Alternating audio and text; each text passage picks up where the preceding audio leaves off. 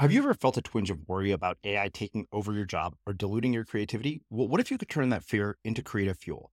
We've just published an amazing new ebook called The Four Keys to Success in an AI World. And this is more than just a guide, it's a deep exploration into the human skills that AI can't touch, the skills that are essential for standing out and thriving, no matter how much technology evolves.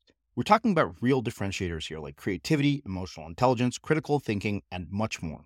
Inside, you'll find actionable insights and strategies to develop these skills, whether you're a creative person, a business person, or just simply someone who loves personal development. This isn't a story about tech taking over, it's a story of human creativity thriving alongside AI. Picture this AI as your creative co pilot, not just as a tool, but a collaborator that enhances your unique human skills. The Four Keys ebook will show you exactly how to do that and view AI in a new way that empowers you instead of overshadows you. Transform your creative potential today. Head over to unmistakablecreative.com slash four keys. Use the number four, K E Y S. That's unmistakablecreative.com slash four keys and download your free copy. If we can develop in our children a little bit of reflective thought and this process of looking within and going, well, is that true for me? Mm. And is, is that how I want to live today? And then, but li- even limiting the amount of time on introspection. I swear I lost 20 years of my life reading self help books. I was. and I write this stuff now, you know, yeah. but it's like, well, come and read a blog post and then go re- live your beautiful life and see how that works and let me know. Hmm. And we'll learn this together.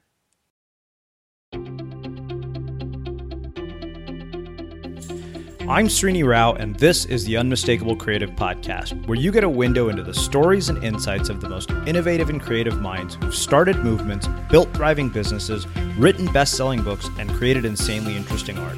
For more, check out our 500 episode archive at unmistakablecreative.com.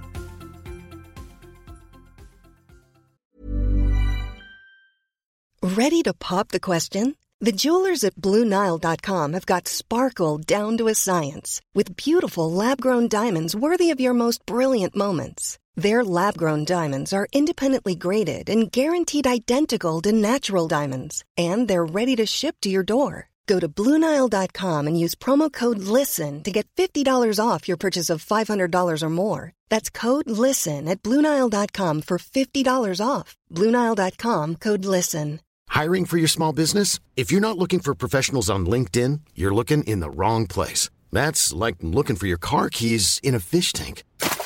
LinkedIn helps you hire professionals you can't find anywhere else, even those who aren't actively searching for a new job but might be open to the perfect role. In a given month, over 70% of LinkedIn users don't even visit other leading job sites. So start looking in the right place. With LinkedIn, you can hire professionals like a professional. Post your free job on linkedin.com slash people today. Ryan Reynolds here from Mint Mobile. With the price of just about everything going up during inflation, we thought we'd bring our prices down. So to help us, we brought in a reverse auctioneer, which is apparently a thing. Mint Mobile unlimited premium wireless. Have to get 30, 30, bit to get 30, bit to get 20, 20, 20, bit to get 20, 20, bit to get 15, 15, 15, 15 just 15 bucks a month. So, Give it a try at mintmobile.com/switch. slash $45 up front for 3 months plus taxes and fees. Promo for new customers for limited time. Unlimited more than 40 gigabytes per month slows. Full terms at mintmobile.com. Many of us have those stubborn pounds that seem impossible to lose, no matter how good we eat or how hard we work out. My solution is PlushCare. PlushCare is a leading telehealth provider with doctors who are there for you day and night to partner with you in your weight loss journey. They can prescribe FDA-approved weight loss medications like Wegovy and Zepbound for those who qualify. Plus, they accept most insurance plans. To get started, visit plushcare.com slash weight loss. That's plushcare.com slash weight loss. One size fits all seemed like a good idea for clothes. Nice dress. Uh, it's a it's a t-shirt. Until you tried it on. Same goes for your health care. That's why United Healthcare offers a variety of flexible, budget friendly coverage for medical, vision, dental, and more. So, whether you're between jobs, coming off a parent's plan, or even missed open enrollment, you can find the plan that fits you best. Find out more about United Healthcare coverage at uh1.com. That's uh1.com. As creators, we're always on the move. Whether it's a live podcast event, a pop up shop, or a workshop, we're constantly interacting with community, and that's where Tap to Pay on iPhone and Stripe comes in. Imagine this you're at a live event, a listener loves your merch, or a participant wants to sign up for your course on the spot. With Tap to Pay on iPhone and Stripe, you can accept their payments right there and then, right from your iPhone, so there's no extra hardware or no delays. Total game changer. It's not just for creators, any business owner can do this. It's about making transactions smoother and much more personal, growing your business in your way. We've been using Stripe for our products and courses for a long time, and now with Tap to Pay on iPhone, you can take your business to the next level too. So visit stripe.com slash tap iPhone to learn more. Remember, folks, with Tap to Pay on iPhone and Stripe, your business is always at your fingertips. Jennifer, welcome to the Unmistakable Creative. Thanks so much for taking the time to join us. Thanks for having me, Srini. Yeah, it's my pleasure to have you back on our show uh, for a second time. We had you here when we were called Blogcast FM. Uh, you were a speaker at last year's Instigator Experience. Always been a huge fan of your work. Love the way you write, the way you create, and everything you stand for. So, uh, on that note, can you tell us uh, a bit about yourself, uh, your story, your journey, uh, especially for people who may not have heard of you before and our new listeners, and how that's brought you to what you're up to in the world today? Sure. Boy, no pressure with that. Well, three years ago, for my 50th birthday, I gave myself my life dream, which was uh, to start a business where I could do speaking and writing inspirationally. And um, it took me 20 years to get the nerve to start it, so much that I had to call my site Life After Tampons instead of Mothers Who Want Other Shit Too, which is probably what it would have been if I'd done it when I first had the idea. So, what Life After Tampons is, it's a global community of women over 40 who all secretly yearn for something more, but don't have a lot of clarity maybe yet about what that is or about how to get it. So, our site provides clarity and strategy for women over 40. Hmm. Well, let's do this. Um, I really want to get into the journey before the journey because I know there's a, a, very, very like deep part of the story that leads to all of this. So, so talk to me about everything that came before life after tampons that actually led to the formation of it? Sure. Oh, wow. Well, nobody grows up and says, I want to be an inspirational speaker when they grow up. As a matter of fact, I thought I wanted to be a flute player. So I went to college on a flute scholarship and hated hated being a music major, loved being a flute player, but not majoring in music. So I ended up in business, and one thing led to another, started at IBM, and blah, blah, blah, blah, blah. and I was among the generation of women. We were the first generation who was taught you could have it all which is a myth, um, but that's what we were taught. And not only were you supposed to have it all, but you were supposed to make this huge splash and rise to the top of corporate whatever and and do everything else to the nines. And what we found out almost a generation later is that you can have everything, but not all at the same time. Mm-hmm. Um, I knew that I was unhappy with the traditional working life, but I didn't know what other options were available. And actually, what happened was a tragedy. I had a daughter who died, and you know about this. Mm-hmm. Um, my, my, daughter Grace was my first, and she'd be 23 next month. Um, and what came of that, though, was about a year or two later, I did a workshop for church called Healing from Loss. One thing led to another, and within six months, I had what was then a speaker circuit, but that was before the internet. And my topic was about living your life dream but i had by the time that was growing i had other babies at home and i just felt too conflicted about flying all over and doing this so i gave the business up and went back to get a master's which is a lot of what what a lot of women do instead of doing their dream they go learn about it or mm-hmm. write about other people doing it but not doing it themselves mm. And then uh, in my writing class there, I had a writing professor who won the Pulitzer Prize, was totally in love with my work, told me I was the best student he ever had. So I stopped writing for 10 years because that's another thing that we do. Like when we get when we meet the enormity of what could possibly be possible for us, we get a little bit afraid, many of us. And so I did what a lot of my people do and shut down. And finally, as my 50th birthday was approaching, I thought, you know, I just had this feeling that it's sort of now or never. It turned out to be a good time in our family for me to take a step away from traditional work and spend a few years building this business. And we just had our third anniversary hmm. on February 1st. So that's how I got there. Okay, awesome. So, so many things there. Uh, you know, I, I want to go back into uh, another part of this uh, in the very beginning. I think one thing that's really interesting to me is that you said it took you 20 years to find the nerve. Uh, yes. And that to me is something that I feel all of us have. I think anybody listening to this has some of that internally of trying to find the nerve. And I'm really interested in what keeps people from finding the nerve, how we overcome that, and and you know how we actually find the nerve to do what you say is claim the, the life dream that we want. Does that make sense? Well, It does. I think one of the things is if you never go for it, you never have to be denied it. Mm. You still get to have the fantasy that it would be possible. But if you go for it and it doesn't work out the way you want it to, then you have the pain of feeling like you're failed. And a lot of that comes from misunderstanding what failure is and what trying is and and the mindset behind uh, I've learned a better mindset behind launching things like your big life dream or whatever. For example, really lower your standards. If you make everything a, a win rather than going for really big things, just picking up the phone could be the win, mm-hmm. you know, and those kinds of things. Then you build your trust and your confidence along the way. Mm. So, so let's get into defining the pain of failure and trying, because I know you have this beautiful blog post about failure that I actually just read the other day. So, so let's let's define that uh, in a bit more mm-hmm. depth for people and give them a framework for how they can apply it to the art they're making, the stories they're telling, and the work they're doing. Well, if you think of every time something is invented, it's usually not on the first time. There's lots of trials before that. Then everything before the last thing was a failure. Mm-hmm. That's one way to look at it. Another way to look at it is everything before the last thing was an iteration of the ultimate thing. And between Operation A and Operation B, you learn something, you put that into play for Operation C, and on and on you go until you get to the place where you want to be.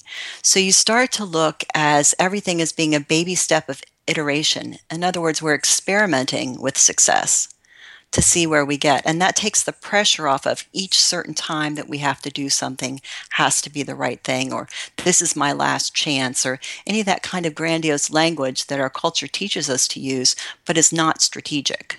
Mm.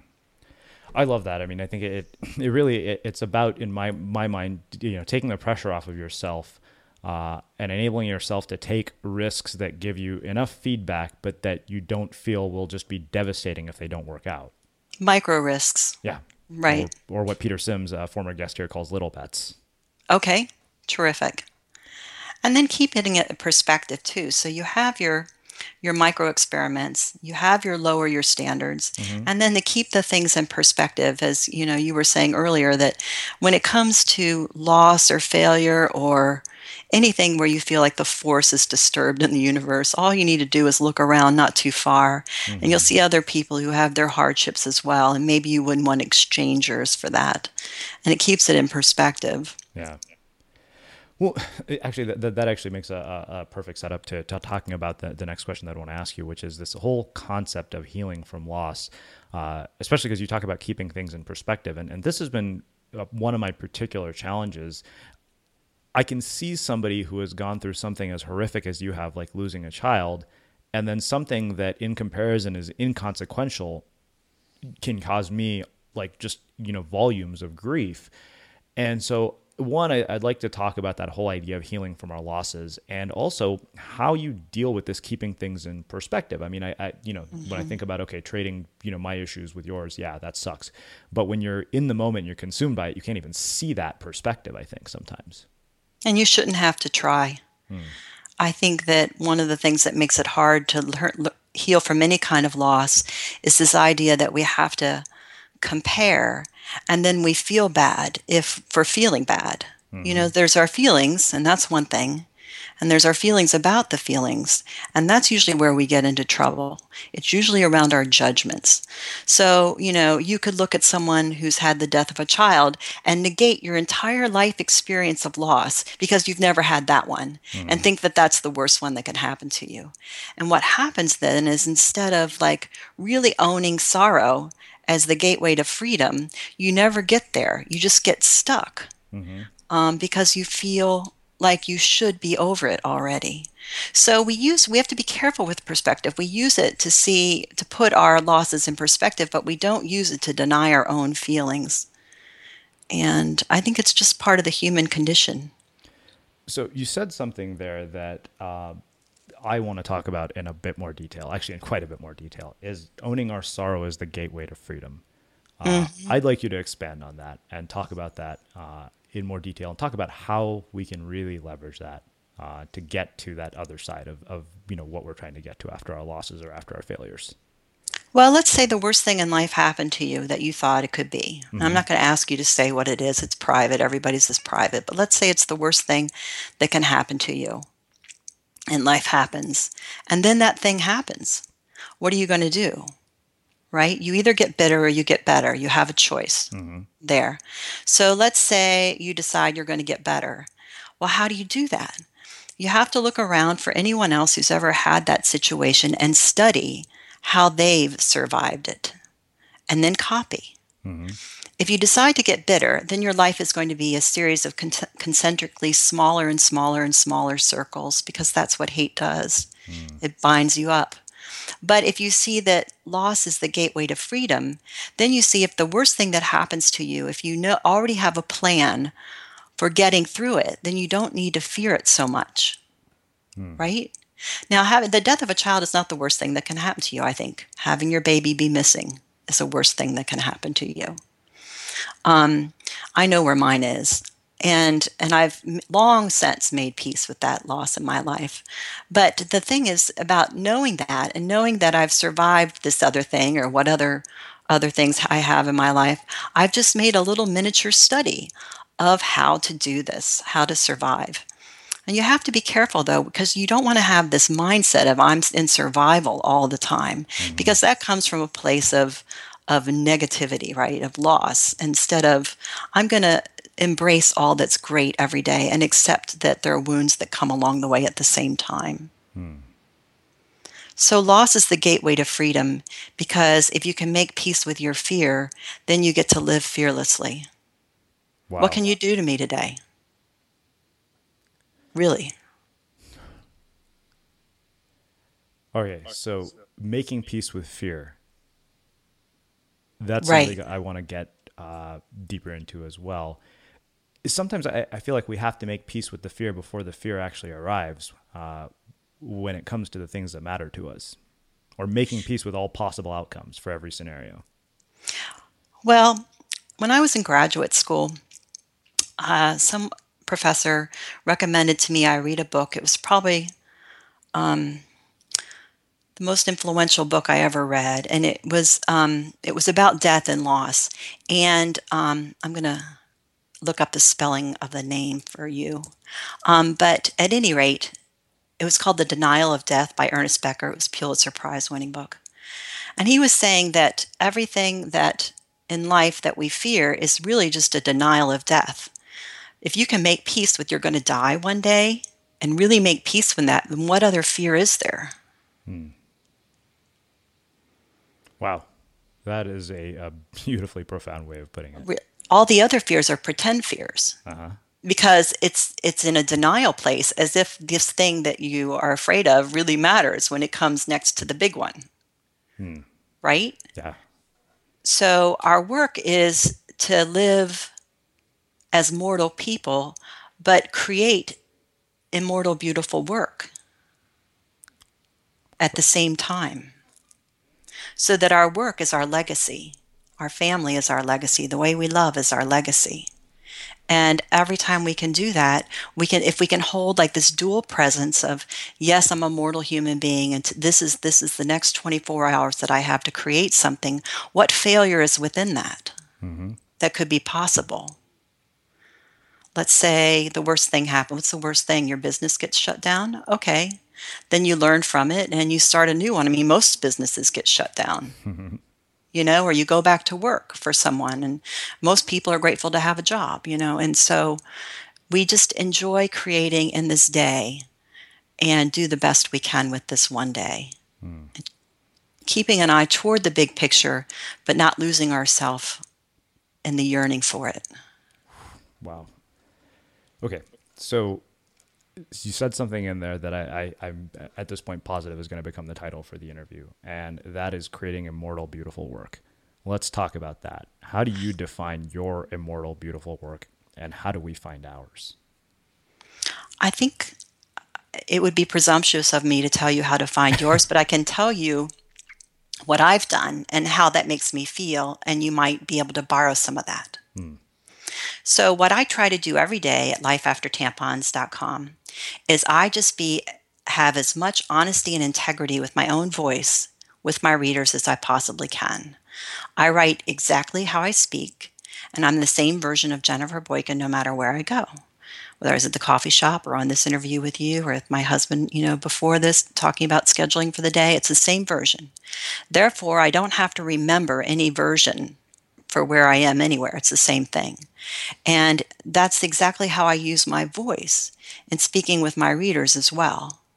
And as I've done that, it becomes clearer and clearer to me what I believe in and what I know.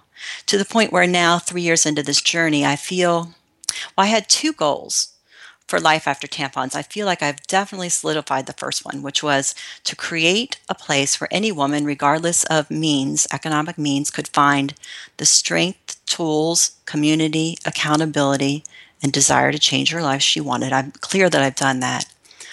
The second goal is to now provide um, to change the world the way the world thinks about women and aging and what that begins with is changing the way we think about it ourselves the struggle is within but when I look at my body of work, which is what you had asked, and I look at the 300 some blog posts and the X dozen media interviews and all these other speeches and everything and the books I've written. I think if I died today, my three boys would know very clearly who their mother was and what I would suggest to them to do in any given situation in life. That's complete now. And because I've been my best version of myself, everything else is just discovery. Wow. Okay. Uh, I want to talk about another thing that you have, have mentioned here, uh, which is the sort of myth of having it all, uh, which I think ties into you know what you were talking about uh, in terms of the way women think about aging and, and the cultural narrative around that. Uh, I really want to get deep into this because I think there's something really important here, and I'm not even sure what it is, but I feel like there's a lot more here that we need to talk about um, in terms of how this influences, you know, the lives of women, how it influences their work, and how it influences um, everything that is going on. Because I think you're right. We do have uh, sort of this this um, dichotomy of cultural narratives of stay at home, you know, be a mom, raise a family, and then you've got people like Sheryl Sandberg talking about lean in. And I'd love for you to talk about, I guess, the contrast of those two narratives and, and the balance, and kind of you know where uh, where you fit into all of that and what your thoughts are around all of that. Well, I'm not sure there is a contrast between those narratives. Mm. Whether you're leaning in at work or you're leaning at in at home to raise your family, um, it's just another catchphrase for do the very best work you can mm-hmm. and show up the best you can. So it's um, just another clever phrase for that. But really, what happens to women is because of the, as you said, the cultural narrative and the way that we're shown in the media, the family that we come from, and this idealized version of who we thought we were going to be, we don't show up in the world fully ourselves. We spend the first 20 years or so making everyone else's dreams come true. And I'm not saying that that's a bad thing. I loved having my family and my children, and I'm really grateful for that part of the journey. Um, it's just part of what's required to you as a mom. Now, I have three sons, so I'm not saying women, this is not, you know, the gender wars and women have it harder than men. I don't believe that.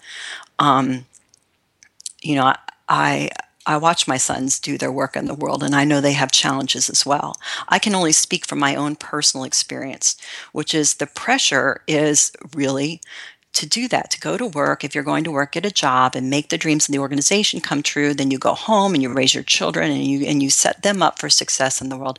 And by the time there is space on the horizon, to have a turn in your own life, our culture says, Well, thank you very much for sharing. Please go sit over there. and on a, on the one hand, that's like, well, wait, what about my turn? But see, the the dictator in all this isn't the world; it's ourselves. Go ahead and take your turn, sweetheart. We don't need the media or our family to give us permission. You're a grown ass woman. You just take your turn. Mm-hmm. And the good thing about being nobody expecting anything of you is like, boy, you can come out of the pack with a big splash because nobody's looking this way. And um, so that the person that we need to overthrow a little bit is ourselves and our own limited thinking about what's possible for ourselves. Hmm. So you know, you said something which I think makes a, a, perfect transition from what you just said. You talked about this idea of creating uh, uh, the idealized version of who we thought we should be or we would be, and I think that is not just applicable to women but people in general. Yes. And I can tell you, as I'm listening to you say that, there is a part of me that says, at this exact moment, I'm not the idealized version of who I thought I would be by the age I'm at. Congratulations. How do we disconnect from that so it doesn't get in the way of what we're put here to do? You could, you just say to yourself, er, "What a silly thing to say to myself." That's it. It's no big deal. You just go, "Oh, there I am saying my silly cute thing again," mm-hmm. thinking that I'm supposed to be something any different than this version. Yeah. I don't know. I know you personally. I can't imagine why you'd want to be anything more different than you are. uh, well, that, that, that's interesting because I, I have a feeling that a lot of people feel that. Uh, you know, there's a, this movie that I, have referenced when I gave a talk once called Disney's The Kid. Uh, I don't know if you've ever seen it. It's a no, beautiful movie, and it's it's with Bruce Willis. He somehow ends up getting a visit from his eight year old self on his 48th birthday, and the eight year old self is completely disappointed by who he is at the age of 40. Yes. And what's interesting is, uh, you know, he meets a, a, woman at a bar who says, you know, that's the craziest story I've ever heard. But she's like, I have a feeling that the eight year old self is here to teach you something more than you are to teach him something. Terrific. What did he learn? Well, um, you know, it, it's funny. There, there's one line that stands out always from that movie to me. Uh, so he he's putting the kid to sleep, you know, when he's finally starting to to realize that okay, you know, uh, we're we're getting along now, and and the kid asks him a question. He said, "So, you know, what happens um, between now from when I'm me to when I become you?" And he says, Well, he said, you know, you graduate from high school, you become smart, you go to UCLA, he said, and then you go from being you, a loser, to a high powered chick magnet who's wealthy. And he says, So I'm a high powered chick magnet without a chick or a dog. Uh, and I remember that scene very distinctly because the kid looks at him and he says, "That's that's how you see me." And what's interesting is is that it it it's almost a wake up call to this guy at the age of forty to reconnect with what that kid inside of him wanted. Mm-hmm. Well, I thought you were going to say, well, between now at eight and here you are at forty, you're going to become a little less of yourself every day. Oh well, that's that's exactly what has happened. Yes. Uh, yeah. Right. But we shouldn't be too hard on ourselves for that. There's great cultural pressure to do that. Mm. My men that I'm raising have great cultural pressure to succeed, to survive, to be strong, to be the provider. And you know, you can buy your baby a, a baby boy baby like I did all you want. It's still coming. Mm-hmm. You know, the cultural influences. And and that's okay. You know, we need that in order for us ourselves as a species to survive, I suppose. But if we can develop in our children a little bit of reflective thought and this process of looking within and going, well, is that true for me? Mm. And is is that how I want to live today? And then, but li- even limiting the amount of time on introspection. I swear I lost 20 years of my life reading self help books. I was. and I write this stuff now, you know, yeah. but it's like, well, come and read a blog post and then go re- live your beautiful life and see how that works and let me know. Hmm. And we'll learn this together.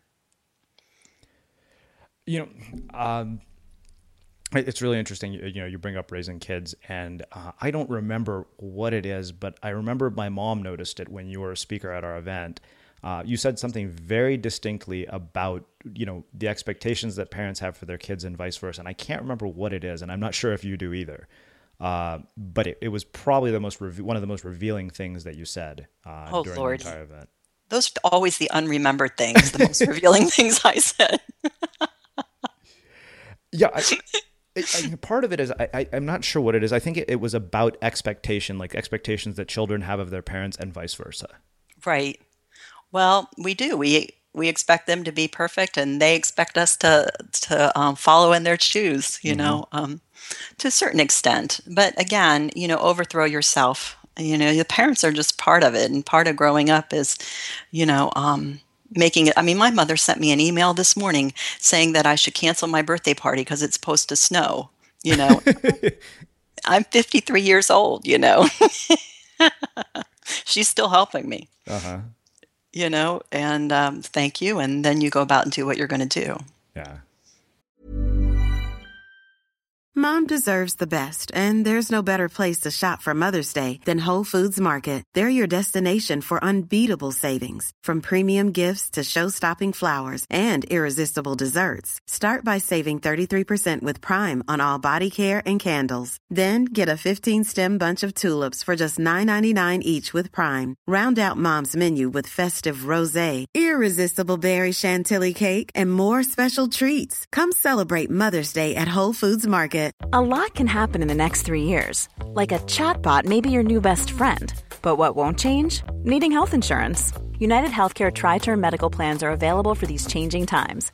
Underwritten by Golden Rule Insurance Company, they offer budget friendly, flexible coverage for people who are in between jobs or missed open enrollment. The plans last nearly three years in some states, with access to a nationwide network of doctors and hospitals. So, for whatever tomorrow brings, United Healthcare Tri Term Medical Plans may be for you. Learn more at uhone.com. Planning for your next trip? Elevate your travel style with Quince. Quince has all the jet setting essentials you'll want for your next getaway, like European linen, premium luggage options, buttery soft Italian leather bags, and so much more. And it's all priced at 50 to 80% less than similar brands. Plus, Quince only works with factories that use safe and ethical manufacturing practices. Pack your bags with high-quality essentials you'll be wearing for vacations to come with Quince. Go to quince.com slash trip for free shipping and 365-day returns.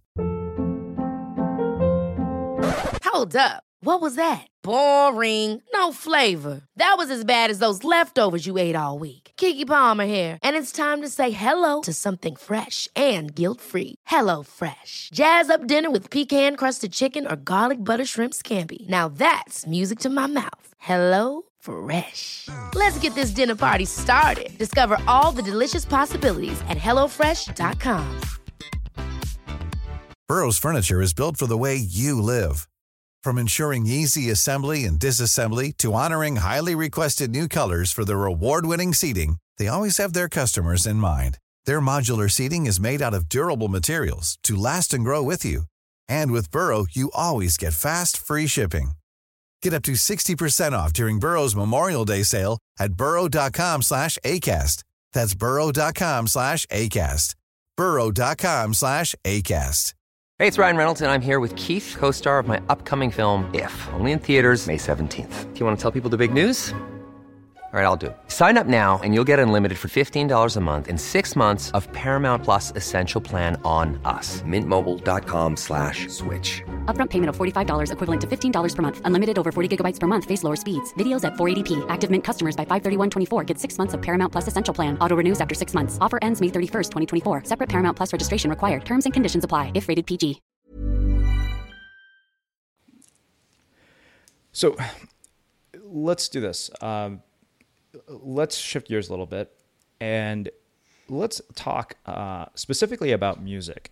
Uh, you know, I think that it, the way you leverage music and the way you incorporate it into the work you do is really mind blowing to me because I've seen it uh, firsthand, and it's it's one of the most magical things I've ever witnessed in my life. Thank you.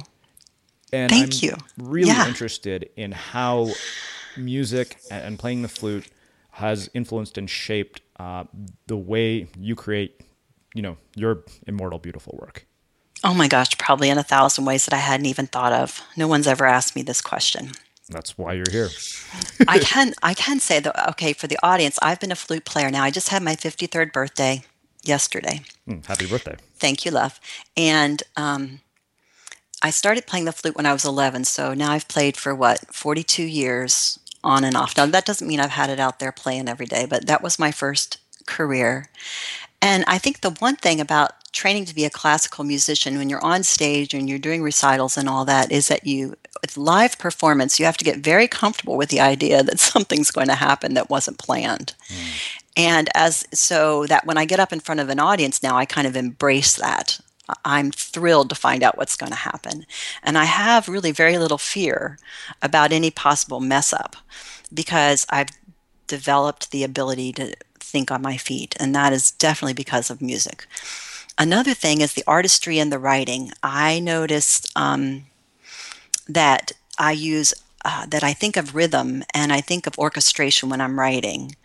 Like, I'm a sober person, and I saying that I have is we stay sober under any and all conditions. And people quote me and they go, "Oh, we stay sober under any and all circumstances." And I'm like, "It's not circumstances. It's not dun dun dun dun. It's da da da da. Hmm. it's conditions, you know." And um, so I just notice when I'm writing that I hear. Uh, syllables and I hear the way the timbre of the notes are in a very musical way. And I think that helps with the craft. I don't know how to describe it any way other than that. I think that's a perfect way to describe it. It's uh, it's it's amazing. I my, my husband also points out to me that when I'm out in the world, uh-huh. if I hear a sound like a motor or an elevator ding, I'll sing the note out loud. and I didn't notice that I did this. And my kids are all like, "Yes, mom, you've been embar- embarrassing us for years because you sing loud in public. Uh-huh. You just hear a, a, a sound, you have to match the note." Wow. I don't know. Weird. So I would probably embarrass you if you were my kid. so, two things uh, that really kind of struck a chord with me there. The first is this idea that something's going to happen that wasn't planned. Of course it is. And Isn't that exciting? That is exciting. I think that that actually uh, is not just a metaphor for, uh, is not something that applies to live performance, but life in general. Well, the year I chose to play the flute. I was 11 years old, and that was the year my estranged father died of alcoholism. Hmm. And when my mother was telling me on January 4th, 1974, that my father had died and the funeral was tonight, and did I want to go? And I can remember this one little tear making its way down my cheek. And at that moment, the phone rang, and it was my great grandmother. And she asked to speak with me after she was talking with my mom. And she said, now, Jenny Ann, your father was the love of your mother's life. Don't you cry and upset her. And I remember like sucking that tear back up and not crying again for 17 years over that. Hmm. And what I did instead was I practiced. And every time I felt upset or grieving, I can remember my hands shaking as I'm putting the flute together. And if there was arguing in the house, I can remember running up and putting the flute together and practicing. Or there was bullies at school or disappointment. I just played it all into the flute, all of it. And there was something about artistry and mastery that allowed me, as I got better and better and better technically, it had this kind of transference feeling inside of me that I could have mastery over other things. And I think that's like when you learn to do something to the point of greatness, when you practice so hard and you get so good at something, so eloquent at something, that you are great at it, you have mastery over it, then everything new that you try or every fear that you have just becomes another thing to crack the code on. And because you've done that before, you can bring that same knowledge of, oh, I know how to crack codes. You look for other people who've cracked this code, you mirror what they've done, you practice, you show up every day, you do your wood shedding, which is your te- technique, you show up every day. And so, those are some of the ways that artistry as a flute player has transferred into my work as a speaker and writer. But you don't have to be, other people listening will be, and this is the first thing we're going to do. We're going to exclude out and go, well, I should never have given up the piano because damn, it's too late. Now I can't have artistry. It doesn't have to be a musicianship. You know, mm. maybe you draw, or maybe you're awesome in the kitchen, or maybe you surf, or whatever. Yeah. There, you know, when you learn to be excellent at anything, then that excellence skill set on how to be excellent transfers. And if you aren't excellent at anything, get curious about how you might want to start. And leave the excuses behind of it's too late. Because I can hear a whole bunch in the audience people go, oh, that's too late for me, I'm too old. There's part of me that said that about certain things in my life. I was yeah. 30 when I learned to surf, and I have not an athletic bone in my body. Well, next year I've decided I'm going to become the menopausal yogini. yeah, that's what I've decided I'm going to do. Let me ask you something. Go ahead, honey. Uh, about what you just said, which honestly was probably one of my favorite parts of the interview so far. What was it that caused you to cry again after 17 years? Oh, my 364th day of sobriety. The night before my first full year of it.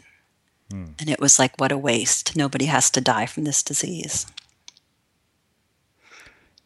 Let's talk about that in a bit more depth. Uh, I, you know, I, I know that you are an alcoholic because I remember very distinctly being at a party with you and saying, "Hey, Jennifer, can I get you a drink?" Which was the stupidest thing I probably said. And then you told me, and I was like, "Oh, never mind." you can get me a thousand that. of them. Yeah. uh, but l- l- let's talk about going through these dark periods in our lives, uh, and you know what yours was like. What are the lessons that you brought from it, and how every day forward uh, has been different because of it. Well, I'm not, I'm probably not the best example of this because uh, if there is a stereotypical picture of what an alcoholic would look like, Jennifer Boykin wouldn't be next to it in Wikipedia. I mean, I graduated from college, at the top of my class. I carried up to 23 credit hours a semester. I was on the board of student government, first chair in the orchestra, five honor societies, blah, blah, blah, blah, blah. And I, you know, and I drank too much. I only drank for eight years. But, you know, one of the gifts that my father gave me from his story is that when I got to that place, I saw that, you know, that that was an outcome that was possible for me. And I just wanted something different. And for our listening audience, whatever it is that your difficulty is, your life challenge is, you either get to address it or you decide not to. And my experience is that if you decide not, not to, life is going to raise the volume to get your attention on that thing until you address it anyway. Mm. And so I had a pretty early exit from the stage of drinking. I like I said, I only drank for eight years, and now I've been sober for 26. But it's all a day at a time anyway. It's all a miracle a day at a time. And I think that's about the only thing I need to share about alcoholism today. Hmm.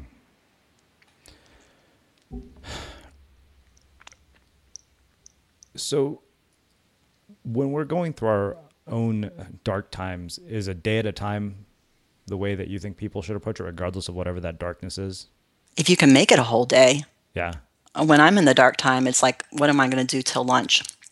So, what I recommend is a um, a very practical thing to use is called an obsession appointment. Uh-huh. This was given to me some years ago. Um, a lot of us get stuck in our thinking we have obsessive thinking when we're in rage or sorrow or fear or disappointment. And what we do is we get stuck thinking the dark side of things. And maybe we're trying to help ourselves, but really it's just too scintillating to focus on the negative. Mm-hmm. So, what you do is you make four appointments for yourself called obsession appointments on day one. You make them for, say, 7 a.m., 11 a.m., 2 p.m. and 6 p.m. for 15 minutes. And you actually mark them in your calendar and you you have a real appointment with yourself. And you sit down and you set the kitchen timer or whatever your app for 15 minutes. And you're only allowed to think about the thing that you're afraid of you're obsessed about you're um, feel sick inside about you're sure will happen. Only that thing. You're not allowed to get a glass of tea. You're not allowed to take a pee break. You're not allowed to do anything but obsess for 15 minutes then, when the timer goes off, you get up and you don't allow yourself to have obsessive thinking again until the next appointment. Mm-hmm. Now, what will happen is, of course, you will have obsessive thoughts. Right. So, what you have to do is say, stop. This is not my time for my resentment obsession. The next one's at two o'clock. And you just keep doing that until you redirect your thoughts and you learn to channel your thoughts into appointments. Here's the other thing that happens. You sit down for your 15 minutes and you find out you don't have 15 minutes worth of material. You've really you've really only got about 2. Uh-huh. But they play in a loop over and over and over again and because we replay them, they get more power each time. Uh-huh. We give them that power because they're just thoughts. Yeah. They're just things in our mind. They have no power other than what we assign. Hmm. So we train ourselves to think differently. I love that. That was just mind blowing. Uh, it completely works. You can't even make it to day two. You get so sick of yourself. Well, I can tell you, I have suffered from obsessive thinking a lot, uh, and in in some ways, th- funny enough, that same obsessive thinking has allowed a level of drive, ambition, and creativity uh, in certain things that I produce in the world that wouldn't be the way they are without it. Yet there's also that detrimental side that you're talking about. Whereas I replay these negative things on an infinite loop. And all it does is make me feel horrible. Right. Well, then you have to ask yourself if you're not willing to do the appointments, do you enjoy feeling horrible more?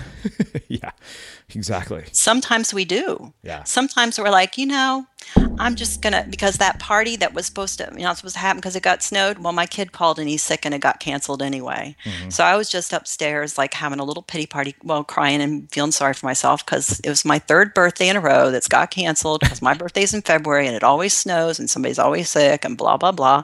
And you know, and the thing is, it's true. That is what happened Yeah. you know so i gave myself that little bit of time to have that obsession and now i now feel, i feel kind of lifted from it. Mm-hmm. But you said something really important. It's like the genius comes from that part the part that won't allow you to let go of something. So why is it that we would want to cut off a hunk of ourselves and say this obsessive obsessive thinking quality has to go. Mm-hmm. No instead we just need to reframe it and get some tools so that it doesn't overtake us and get in the way of our ability to produce So I want to go back uh, to something that you said when we were talking about the influence that music has had on like your life around sort of artistry. And I, I love how you brought in all the different sort of ways that we could incorporate it. Uh, you know, I find that definitely for me, my voice uh, as a writer, as a creator, is absolutely shaped by by surfing. And I'm wondering how we find sort of the dots that connect in our own lives and our own art uh, from those various art forms and various influences uh, to bring whatever our artistry is. In your case, it happens to be music, so it applies to the sound of words. And I remember when we had Dani Shapiro here, she said the very same thing about her writing because she sat in synagogue listening to sounds. It Mhm. gave her writing almost a musical tone or a, a lyric gift. Uh, and I'm really interested in, in how we start to find that in our own work. Boy, me too. yeah. You know, I don't I don't know the how. Hmm. I can tell you that for me, the more that I strip away the, the parts of me that aren't Jennifer, the more the clarion bell of what remains is there. So I think we're always looking for a path directly to something rather than an indirect trust of just allowing. So maybe begin with stopping the noise that isn't authentic. Mm-hmm. And then see what's left. And then build on that. And then stop for a minute and see what's inauthentic about that and let that go. And then build on that. And trust that it's a process rather than this i'm going to wake up one day and i and suddenly any artistry you know that i've had in life like i was master at play-doh or something is going to come through in my work So, I want to spend the last part of our conversation talking about uh, one other thing that you said, uh, which is a Pulitzer Prize winning writer tells you that you're the best student he's ever had, and you don't write for 10 years. And you said something right after Yeah. that that really uh, struck a chord with me that we're afraid of the enormity of what we're capable of, or something along those lines. I don't know if I quoted you exactly. Let's talk about that. Ooh, yeah. Well, I can just say for me that I've always had this feeling that I was supposed to create something really meaningful and big in the world. And and the grandiose voice in me is even shouting, or is she too afraid to say even life changing? Um, so, okay, maybe life changing is a little grand, but that's always been like the drive in me. And it was a top secret drive because for women, you see, we aren't allowed to have that. We're supposed to say that our children are enough and our families are enough and our work is enough. But there is a secret society of us out there that we're standing around the poopy diaper conversation thinking, really? This is what my master's degree bought me, you know? Mm. And now we're finding each other online because of this great invention called the internet. And so I think that every person has their own great work in them, but your great work might be to make the best pasta, whatever. You know, it doesn't mean that everybody is Gandhi. And I'm okay with that. Hmm. My children are going to I have three irreverent, uh, raucous boys. And I feel confident that whatever great work I have or haven't done with Life After Tampons, that I've done a great job there. And there's immortality there. But they've never, they've been necessary but not sufficient to my happiness. Uh-huh. And they know that. I would never put that much pressure on them that they had to be the source of that. They just aren't. Mm-hmm. I'm going to be okay no matter what they decide to do. Hmm. Do you think that people avoid uh, the enormity of what they're capable of because they feel failure, or they, because they fear failure? I know I have. Yeah. And the other problem that um, happens to me and my women is that we ha- we're ideas people. I bury 500 of them a day. Mm. And it's enormously difficult to sift through all of those and say, well, which one of these is the one, you know, as if there was such a one. And what I'm slowly learning to discipline myself to do is to pick the one that's right there, right now, and tease that out a little bit and see where that goes. And start to see, like, you know, like how, like when you're on the jungle gym, you just swing from bar to bar to bar, and eventually you get to the other side. So rather than, I need the one big idea that's going to that's going to launch my career or launch my second life opportunity. After all, this is the only choice I have, and pretty soon I'm going to be dead. And if I don't pick right, I, you know, it's I've already wasted so many years. And if I don't pick right, then I better just stay here and research it some more. But instead of all that pressure, why not just pick what brings you joy right now, and play with that for a little bit, and then say, okay, well, what's next and how how is that received in the world? And did that matter to me that it was received in the world? And whom do I want to help? And how can I put these two ideas together? Mm-hmm. and allow it to go that way. Whom do I want to help and how do I put these two ideas together? My creative energy and whom I want to serve in the world.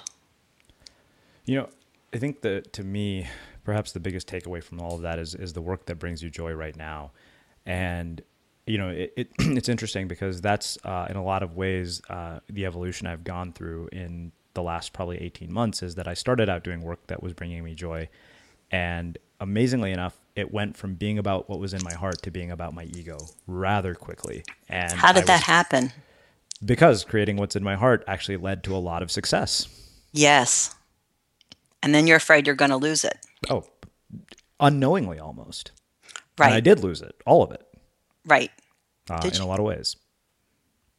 Because we're still having this conversation and people are still lose- listening to us. So, yeah. so, well, here's the thing.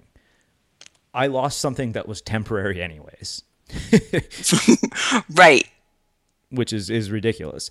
But I, I think that you know, um, somewhere along the way, uh, the idea of things that bring me joy stopped being part of it. It became all about things that will produce some sort of external accolade, which is ironic because the very thing that re- led to the external accolades was, you know, uh, the things that produced that, that gave me joy.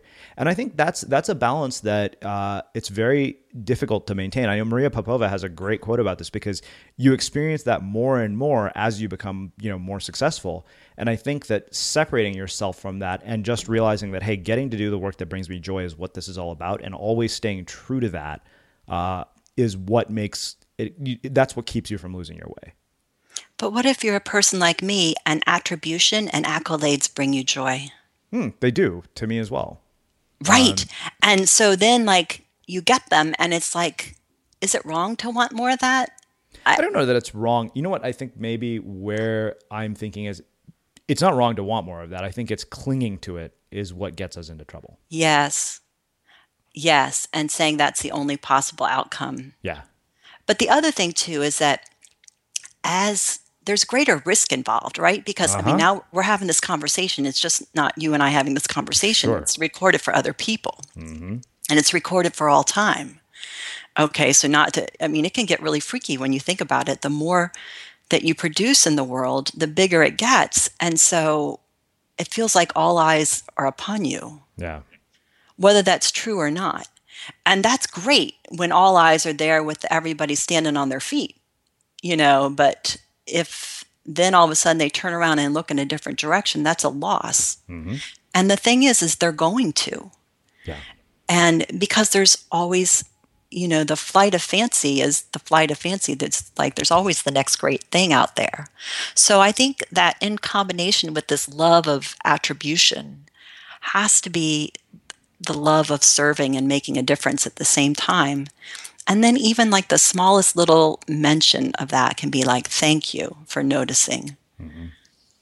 I don't know. This is a tough one because I'm trying to, you know, I want I want life after tampons to grow. I I can't stand the thought of of there and I know there are. I know there are thousands of women out there right now over 40 who are thinking, you know, god, it's like when is it going to be my turn and suffering in silence and you know i was kind of joking with jonathan fields recently but not really that you know the world only gives you two things when you're over 45 you get sensible shoes and vaginal lubricant. That's what you right? You've done all this work you've got all this capability and that's what the world expects for you.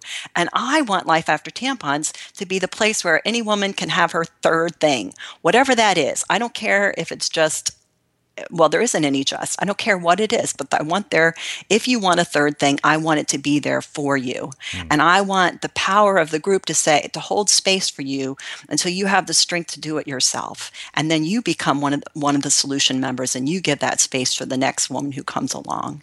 And I think it's okay to want accolades for that. I think we need it in order to build the to build the buzz around, you know, there is this place here. Mm-hmm.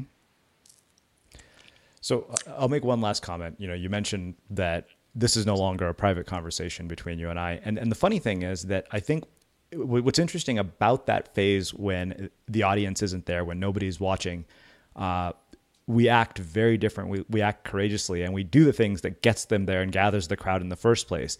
And as you do that, it becomes scarier to do the thing that caused all of this in the first place because now there's something at stake.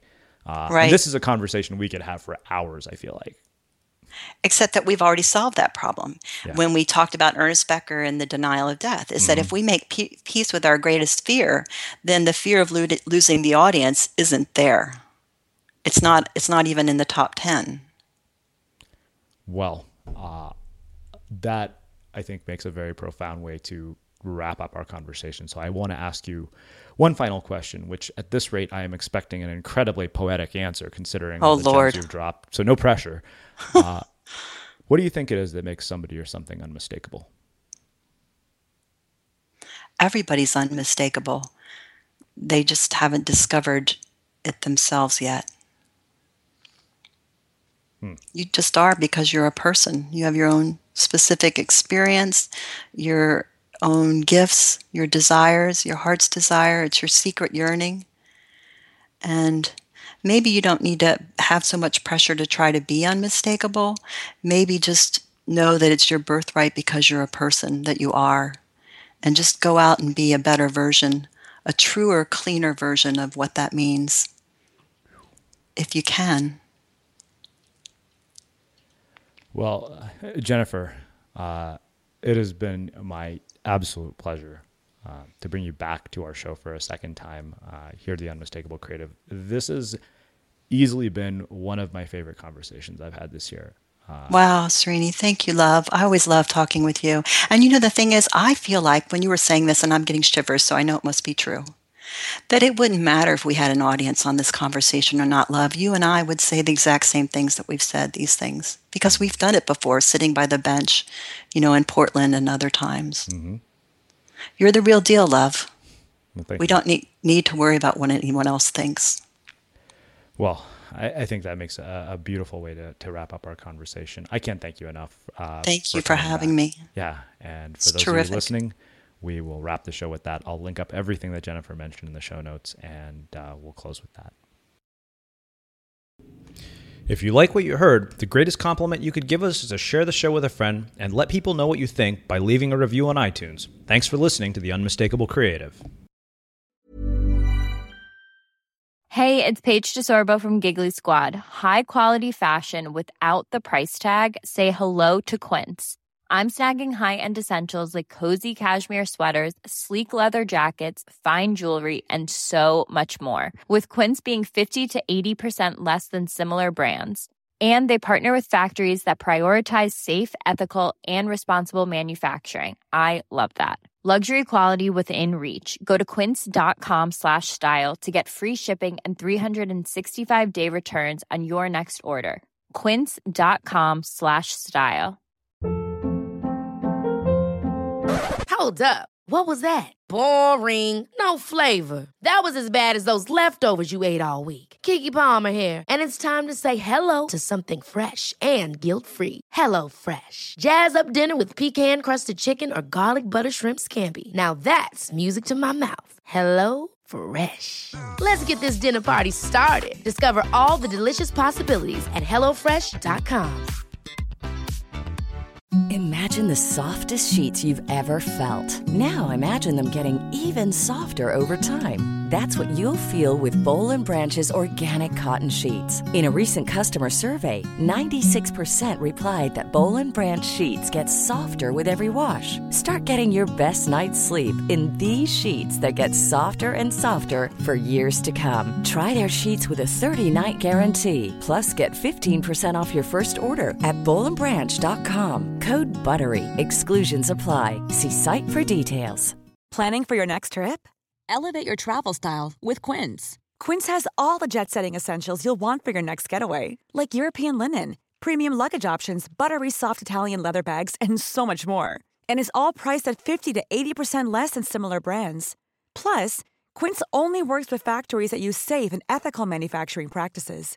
Pack your bags with high-quality essentials you'll be wearing for vacations to come with Quince. Go to quince.com/pack for free shipping and 365-day returns. Mom deserves the best, and there's no better place to shop for Mother's Day than Whole Foods Market. They're your destination for unbeatable savings, from premium gifts to show-stopping flowers and irresistible desserts. Start by saving 33% with Prime on all body care and candles. Then get a 15-stem bunch of tulips for just $9.99 each with Prime. Round out Mom's menu with festive rosé, irresistible berry chantilly cake, and more special treats. Come celebrate Mother's Day at Whole Foods Market.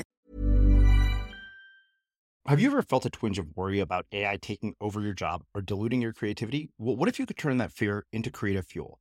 We've just published an amazing new ebook called The Four Keys to Success in an AI World. And this is more than just a guide, it's a deep exploration into the human skills that AI can't touch, the skills that are essential for standing out and thriving, no matter how much technology evolves. We're talking about real differentiators here like creativity, emotional intelligence, critical thinking, and much more. Inside, you'll find actionable insights and strategies to develop these skills, whether you're a creative person, a business person, or just simply someone who loves personal development. This isn't a story about tech taking over, it's a story of human creativity thriving alongside AI. Picture this AI as your creative co pilot, not just as a tool, but a collaborator that enhances your unique human skills. The Four Keys ebook will show you exactly how to do that and view AI in a new way that empowers you instead of overshadows you. Transform your creative potential today. Head over to unmistakablecreative.com slash four keys. Use the number four, K E Y S. That's unmistakablecreative.com slash four keys and download your free copy.